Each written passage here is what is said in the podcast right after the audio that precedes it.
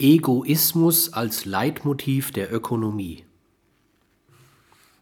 Nicht zufällig machte Adam Smith das Motiv des Egoismus zum Leitprinzip der Ökonomie. Er suchte den privaten Egoismus sozial zu rechtfertigen. Wenn nur alle Menschen nach ihrem privaten Nutzen streben, stellt sich zugleich größter gesellschaftlicher Nutzen ein. Egoismus wird zum gesellschaftlich optimalen Verhalten. Es mag sein, dass eine nicht von außen, etwa durch politische oder soziale Instanzen, regulierte marktwirtschaftliche Ordnung nur so funktioniert. Man wird sich aber fragen müssen, ob wir nicht einen zu hohen Preis bezahlen.